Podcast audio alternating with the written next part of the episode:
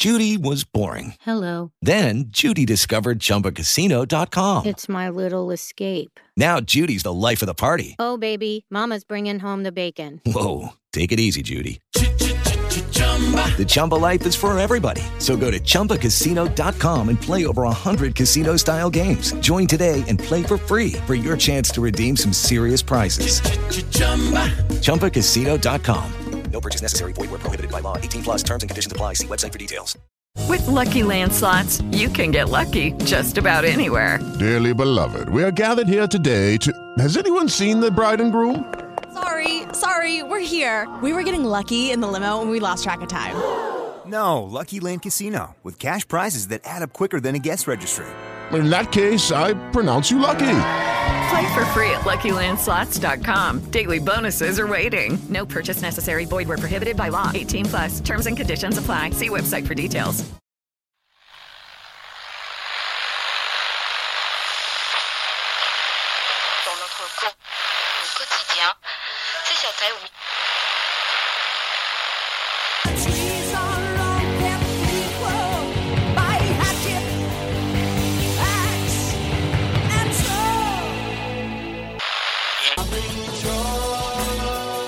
Society 13 and Progzilla Radio proudly present Frog Watch with your friend and host, Big Tony Rousick, aka ProgSquatch.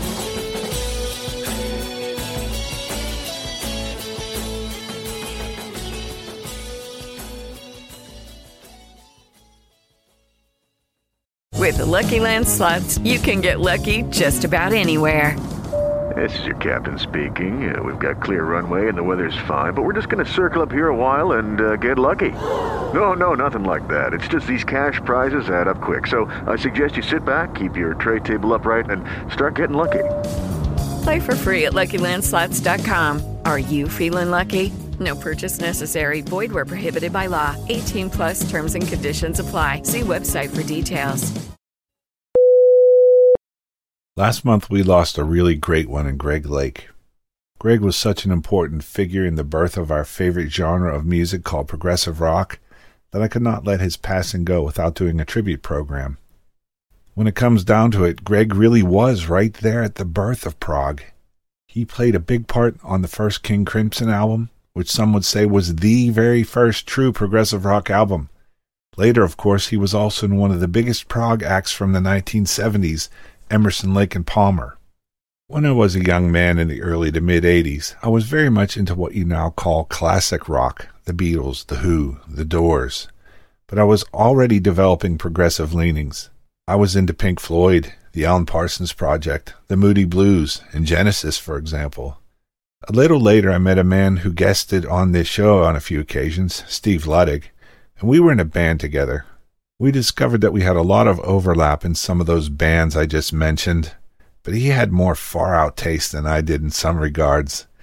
He got me into the Peter Gabriel era Genesis, for example. Until then, I had only heard the late 70s and early 80s Phil Collins era stuff. And, very importantly, he loaned me the first King Crimson album. This was an eye opener for me. The music was so different from everything else I was used to listening to, and the singer had this great voice and was also one heck of a bass player. As a bass player and a bit of a singer myself, I was immediately anxious to hear more of this guy, Greg Lake. Steve told me that he was in Emerson, Lake and Palmer, and I knew of them a little from Lucky Man and Karn Evil 9, but I knew very little else. And at first I was very resistant to this band. Being very much a guitar guy at the time, I thought, how can you have a band without a guitar player? Well, Steve told me Lake also played some guitar, and Emerson was a keyboard virtuoso. So I started listening and gave it a chance. And I have to tell you that a lot of Greg Lake's guitar oriented stuff acted as the gateway, if you will, to get me deeper into ELP and eventually much deeper into progressive rock as a whole. With such a deep respect and admiration for Greg and a love of his music, I was deeply saddened to hear of his passing last month. And it came as such a shock. He was such a private guy and he kept his illness so well hidden. It was just like I woke up that morning and looked at Facebook and it was full of all my prog friends posting RIP Greg Lake and the like. First thing in the morning, it was really hard to process, but sadly, the news was quickly confirmed on multiple news sources. Greg was gone. As a guy with a prog rock show, I knew I couldn't let Greg go without a tribute. He was truly one of the giants of our genre, but I like to let some time pass and reflect a little before I do this kind of a show. I'm ready now, so welcome back, my friends, to the show that never will end The Legacy of Greg Lake. I've got a nice little career retrospective planned out for you guys with some unexpected things that you probably don't hear all the time, and maybe a few you never have heard. I'm also going to play a few segments of Greg reflecting on some of the highlights of his career. These come from a wonderful live album he did called Songs of a Lifetime. So, Gregory Stewart Lake was born on 10 November 1947 in Dorset, England. By the age of 12, he had developed an interest in music and was actually taking lessons with the same teacher as his classmate and future prog icon in his own right, Robert Fripp. Eventually, the two founded King Crimson. We're going to hear more about those early years a little later, but for now I want to get the music moving with a tune from the second King Crimson album, In the Wake of Poseidon from 1970. Don't worry, I'm not going to bypass the first album. We'll hear from it a little later. Anyway, this one is called Pictures of a City.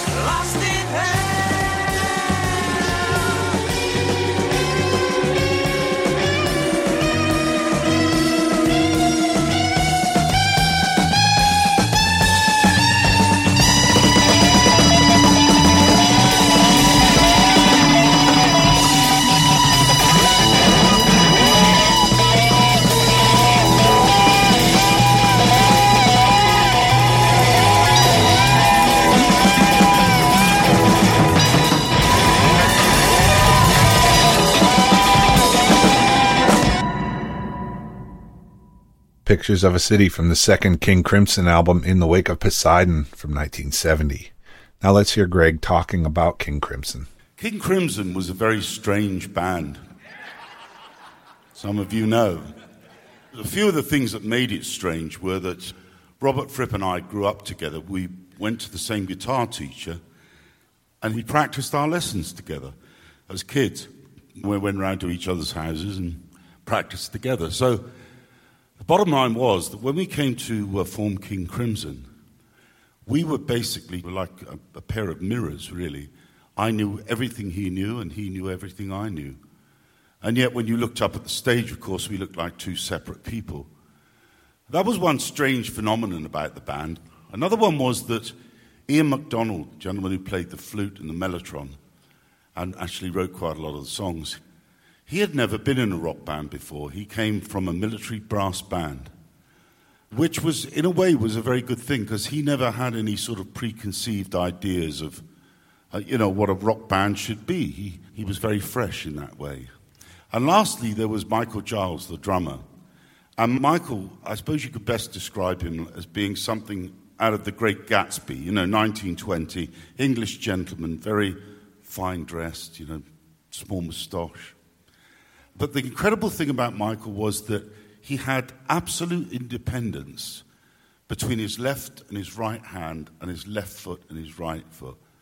And he could actually play four different time signatures simultaneously.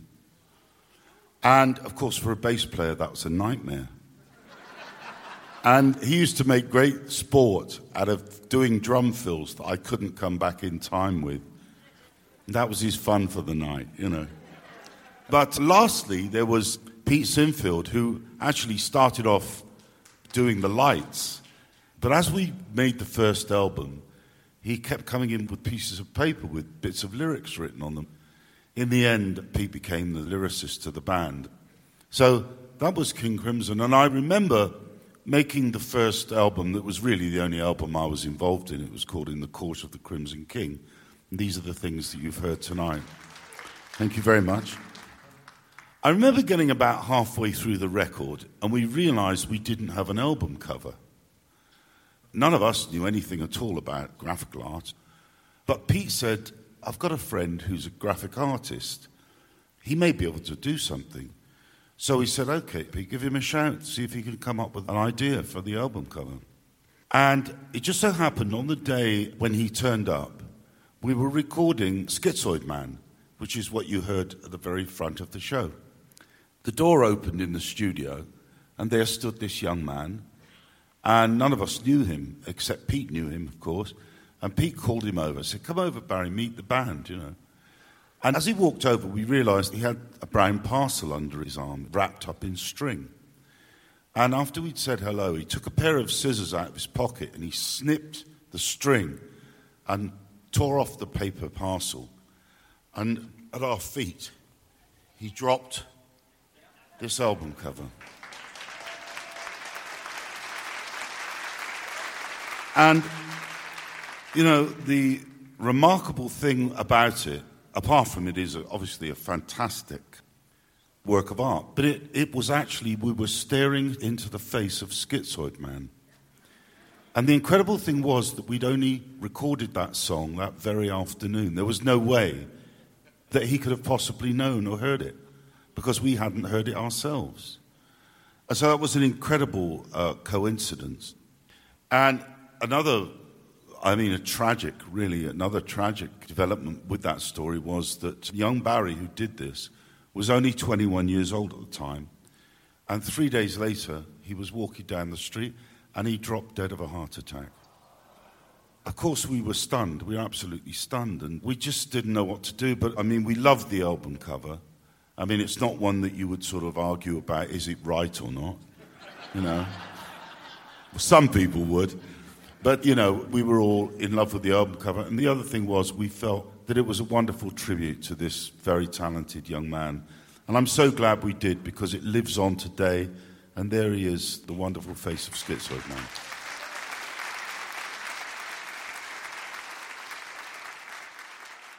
Thank you. You're very kind. Like I said, we'll hear from the first King Crimson album a little later, but now let's move ahead to 1972.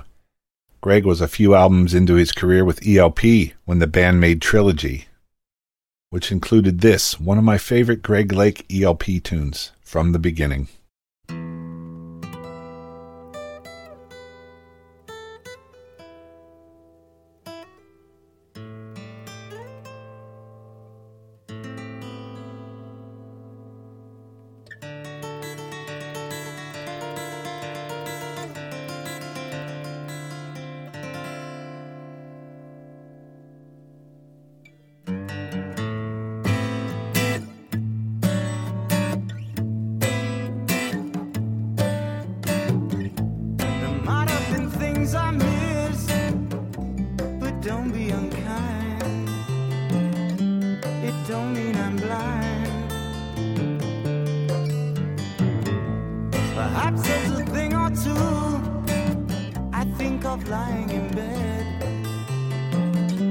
I shouldn't have said,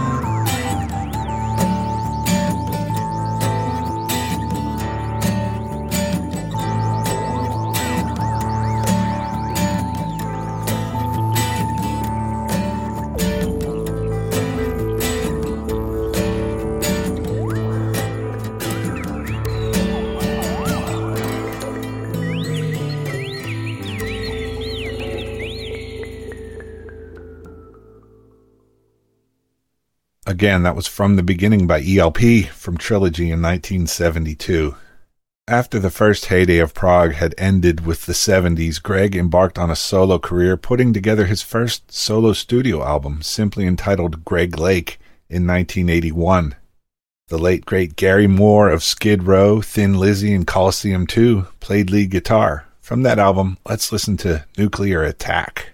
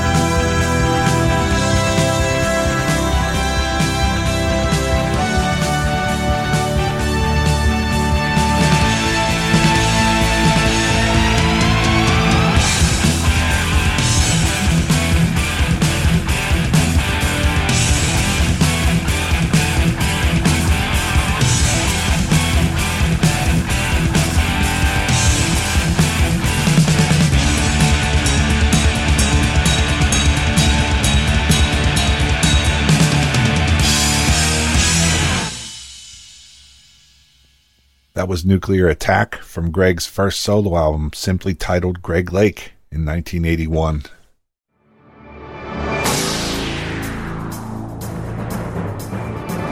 You're listening to the station with the best mix of music. Progzilla, bringing you the best progressive music has to offer. Judy was boring. Hello. Then Judy discovered ChumbaCasino.com. It's my little escape. Now Judy's the life of the party. Oh, baby, Mama's bringing home the bacon. Whoa, take it easy, Judy. The Chumba life is for everybody. So go to ChumbaCasino.com and play over 100 casino style games. Join today and play for free for your chance to redeem some serious prizes. chumba ChumbaCasino.com. No purchase necessary. Void where prohibited by law. 18 plus terms and conditions apply. See website for details. It took a few years, but when Greg left King Crimson after the second album, he was eventually replaced by John Wetton. In 1983, Greg got to turn the tables in a manner of speaking and replaced John Wetton for a very brief time in the newly formed Asia. John had had a temporary falling out with the rest of the band, which would eventually be resolved. But Asia had an important gig in Japan scheduled. This gig was to be filmed for broadcast on MTV, who actually played music back in those days. So the band did not want to cancel. Thus, Carl Palmer called Greg and asked him to fill in, which Greg did. So here's Greg recorded live at Budokan with Asia in 1983, doing a great song from the first Asia album called Time Again.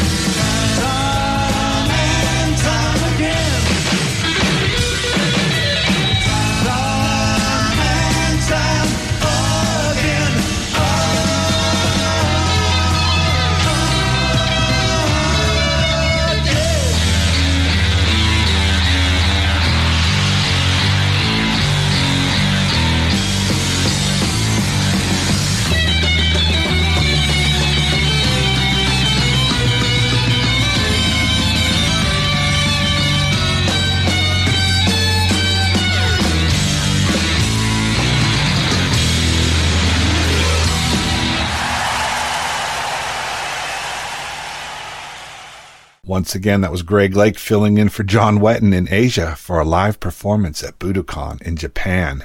The year was 1983.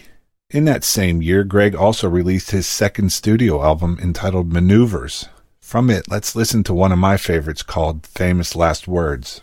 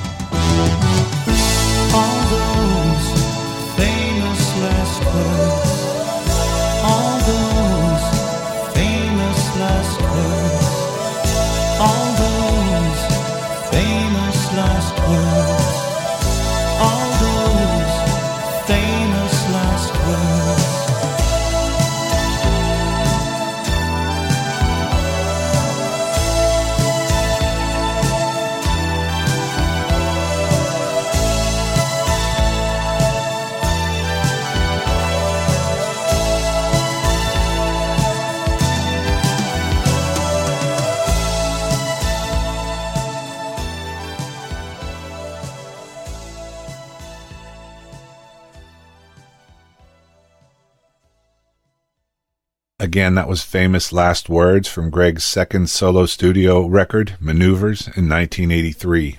Now let's hear from Greg again, this time talking about what an important influence the Beatles represented in his early musical career. One of the other great early influences upon me, and probably upon you too, was the Beatles. I had the very good fortune of touring with Ringo a few years back, and before I, yeah, good old Ringo. Um, before I went out on tour with him, I thought I'd get the best of the Beatles book, you know, to see just in case he wanted to play a song at short notice, you know.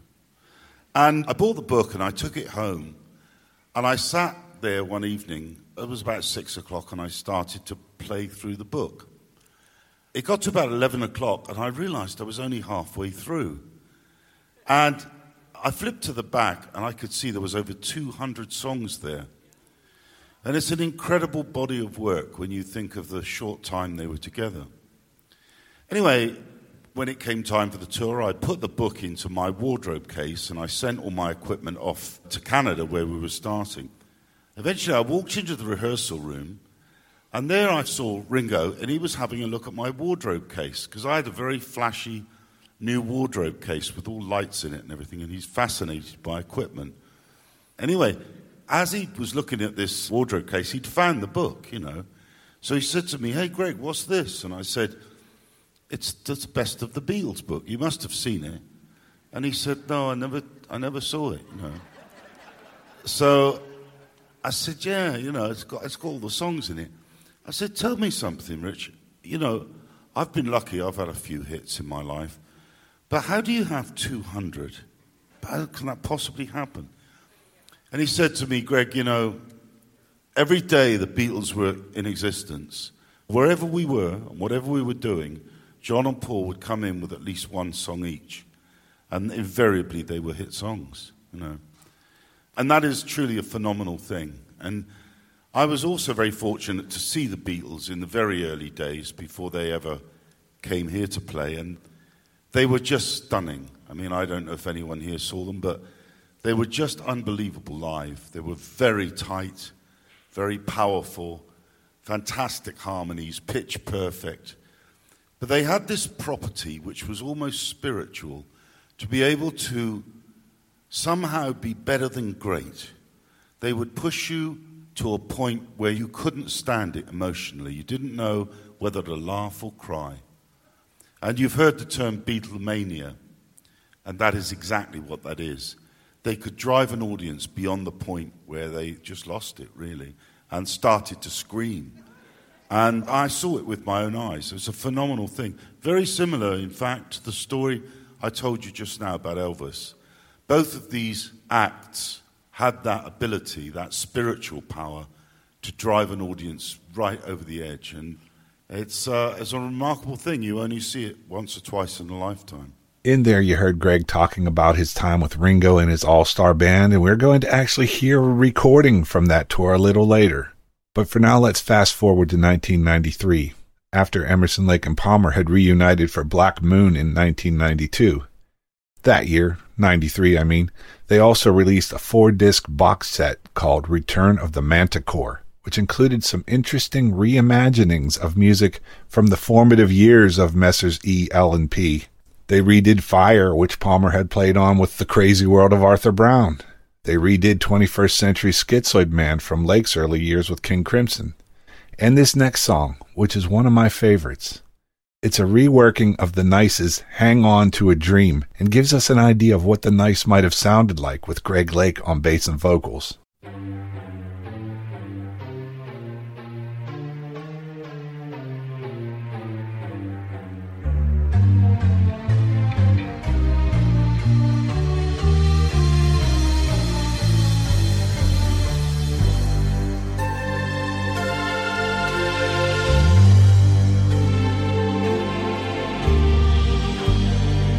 Can I say?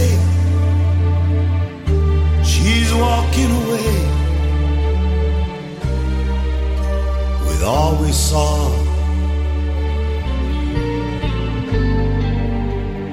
What can I do? Still loving you. It's all a dream. How can we hang on? Dream. How can it really be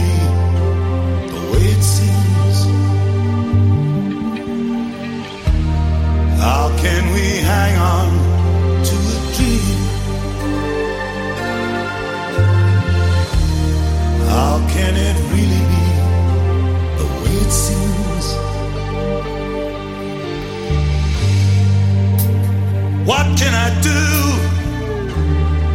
She's still saying it's through with how it was. What will I find? I still can't see why. She says what she does.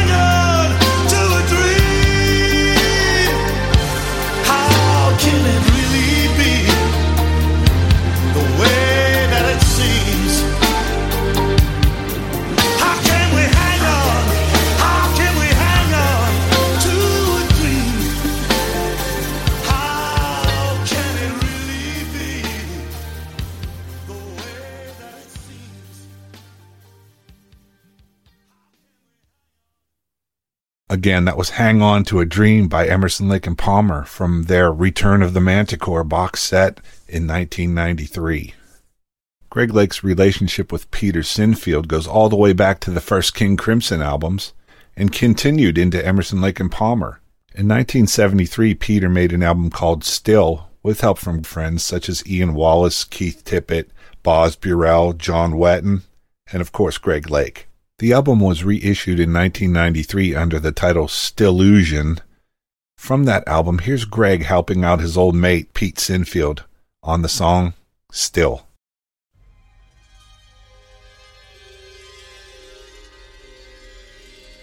Still I wonder how it is to be a stream from a dark flowing, winding seawards over ancient mossy wheels.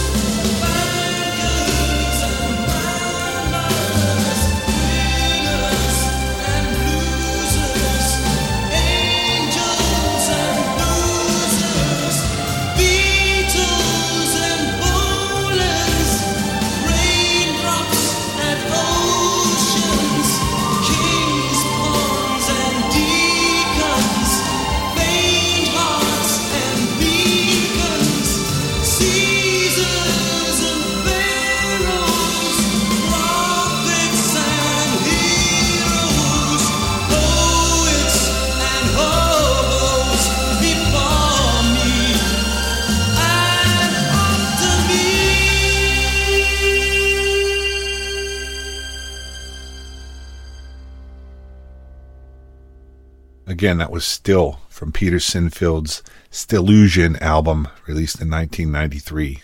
Let's hear from Greg one more time, this time talking about his first guitar and a famous song he wrote around the time that he got that guitar. When I was 12 years old, I was round my friend's house and he had a broken down old guitar.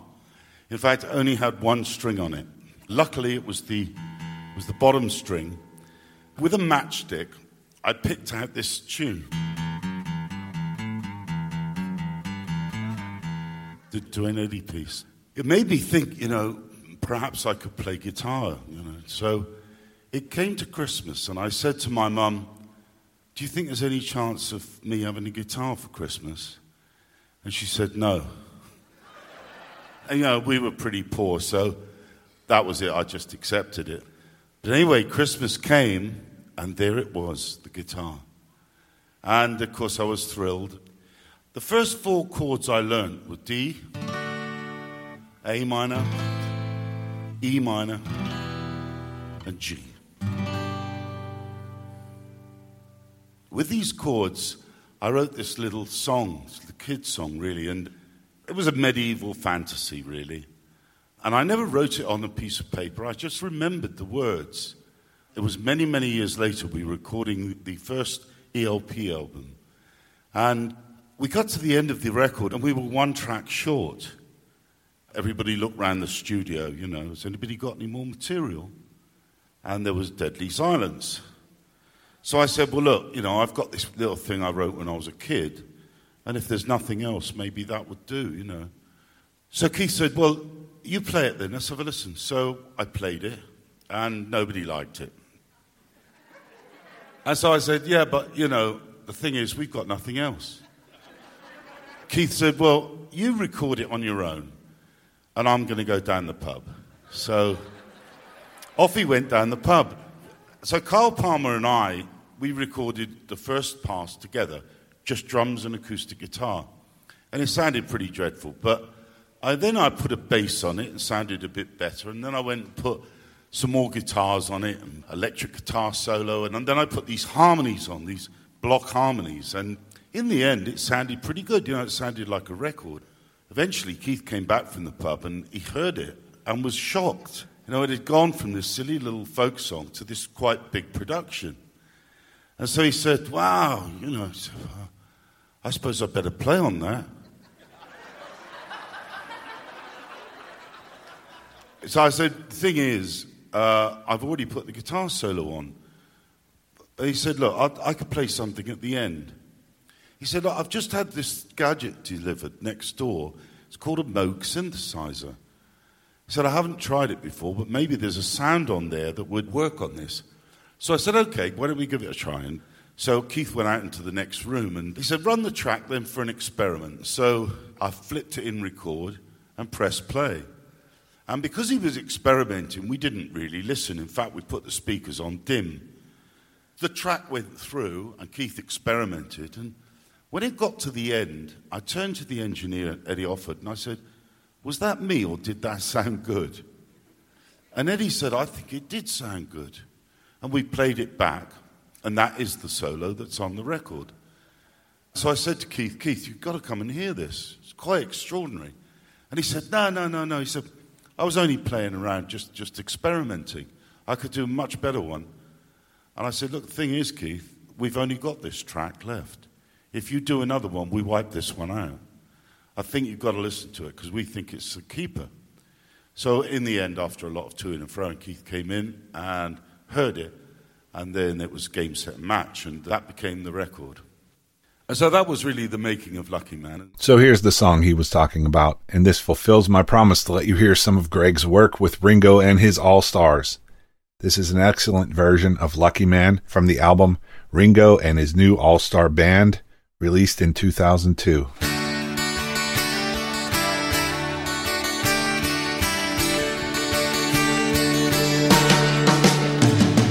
He had white horses and ladies by the score, all dressed in satin and waiting by the door.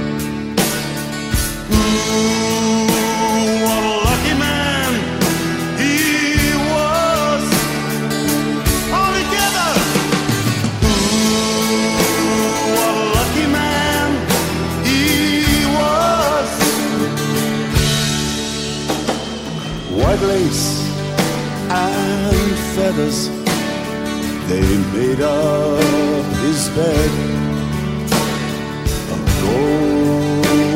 Gold mattress on which he was led.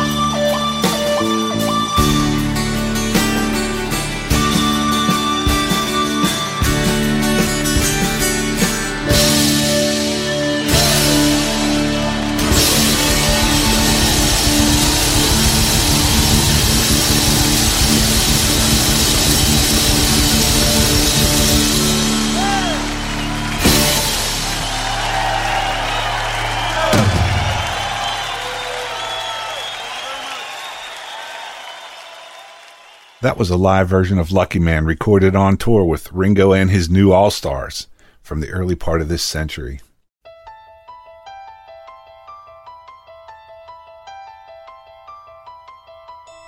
Progzilla, bringing you the best progressive music has to offer. Judy was boring. Hello. Then Judy discovered ChumbaCasino.com. It's my little escape. Now Judy's the life of the party. Oh, baby, Mama's bringing home the bacon. Whoa, take it easy, Judy. The Chumba life is for everybody. So go to ChumbaCasino.com and play over 100 casino style games. Join today and play for free for your chance to redeem some serious prizes. chumba ChumbaCasino.com. No purchase necessary. Void where prohibited by law. 18 plus terms and conditions apply. See website for details. Next, I'd like to play something for you which will probably go down as one of the last things ever released by Greg Lake, unless we get some other kind of posthumous stuff from the archives. But this album itself was kind of from the archives. It comes from a period right before the release of Black Moon by Emerson Lake and Palmer, where Greg was working with Geoff Downes of Asia. The two had each brought a few songs along with them and wrote some more together. These tapes sat for a long time in the vaults, but eventually were released in 2015 under the album title Ride the Tiger. What I'm going to play for you is a song that later showed up on Black Moon, but this is the earlier version, I guess you would say, by Geoff Downes and Greg Lake on the song called Affairs of the Heart.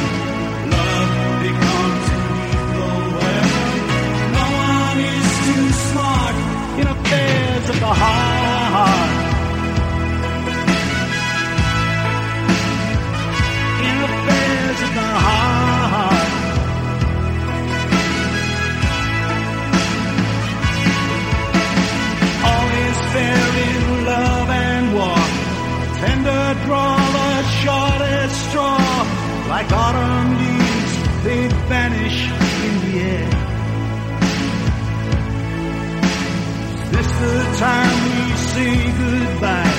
I call her room, there's no reply. Tonight we end this fleeting love affair.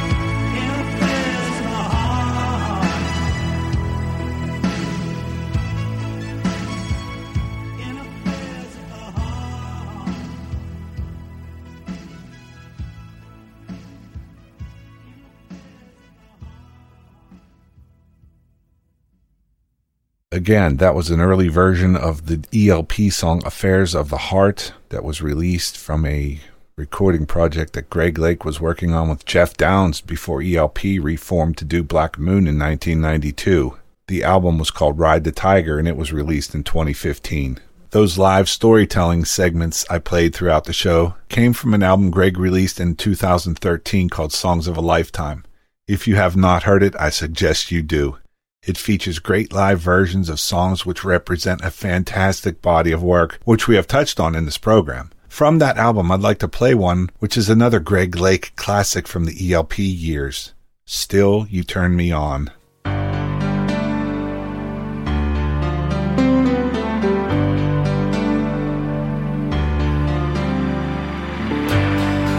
Wanna be an angel? Do you wanna be a star? Play some magic on my guitar? You wanna be a poet? You wanna be my string? You could be anything. Do you wanna be the lover of another undercover? You could even be the man on the moon. Wanna be the player? You wanna be the string? Let me tell you something. It just don't mean a thing. You see, it really doesn't matter when you're buried in disguise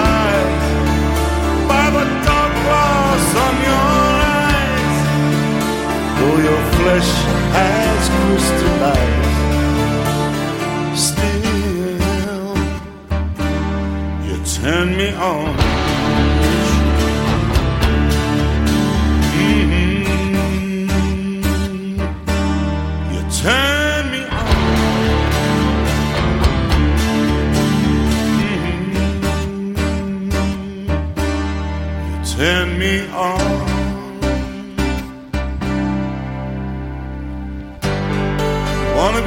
Pillow where I lay my head. She wanna be the feathers lying in my bed. She wanna be the cover of a magazine. Create a scene. Every day a little sadder, a little madder. Someone get me a Wanna be the singer? Do you wanna be the song? Let me tell you something. You just couldn't be more wrong. You see, I really have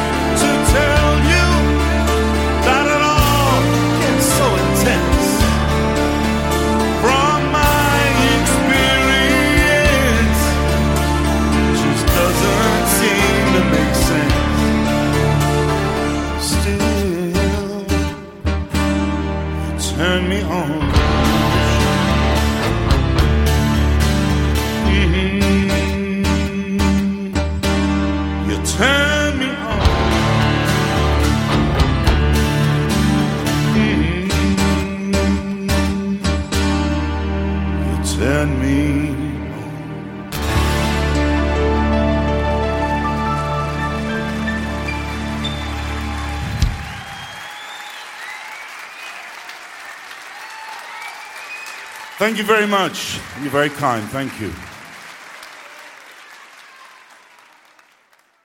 That was Still You Turn Me On from Greg Lake's album Songs of a Lifetime. And oh, what a lifetime it was for the prog icon Greg Lake. I wish he had lived to give us more great music. Anyway, I hope you enjoyed my tribute to Greg, and I hope you heard a few unexpected gems from the career of this legend. As promised, I will leave you with one from the first King Crimson album, In the Court of the Crimson King, the classic Epitaph. So long, Greg, and thanks for all the great music.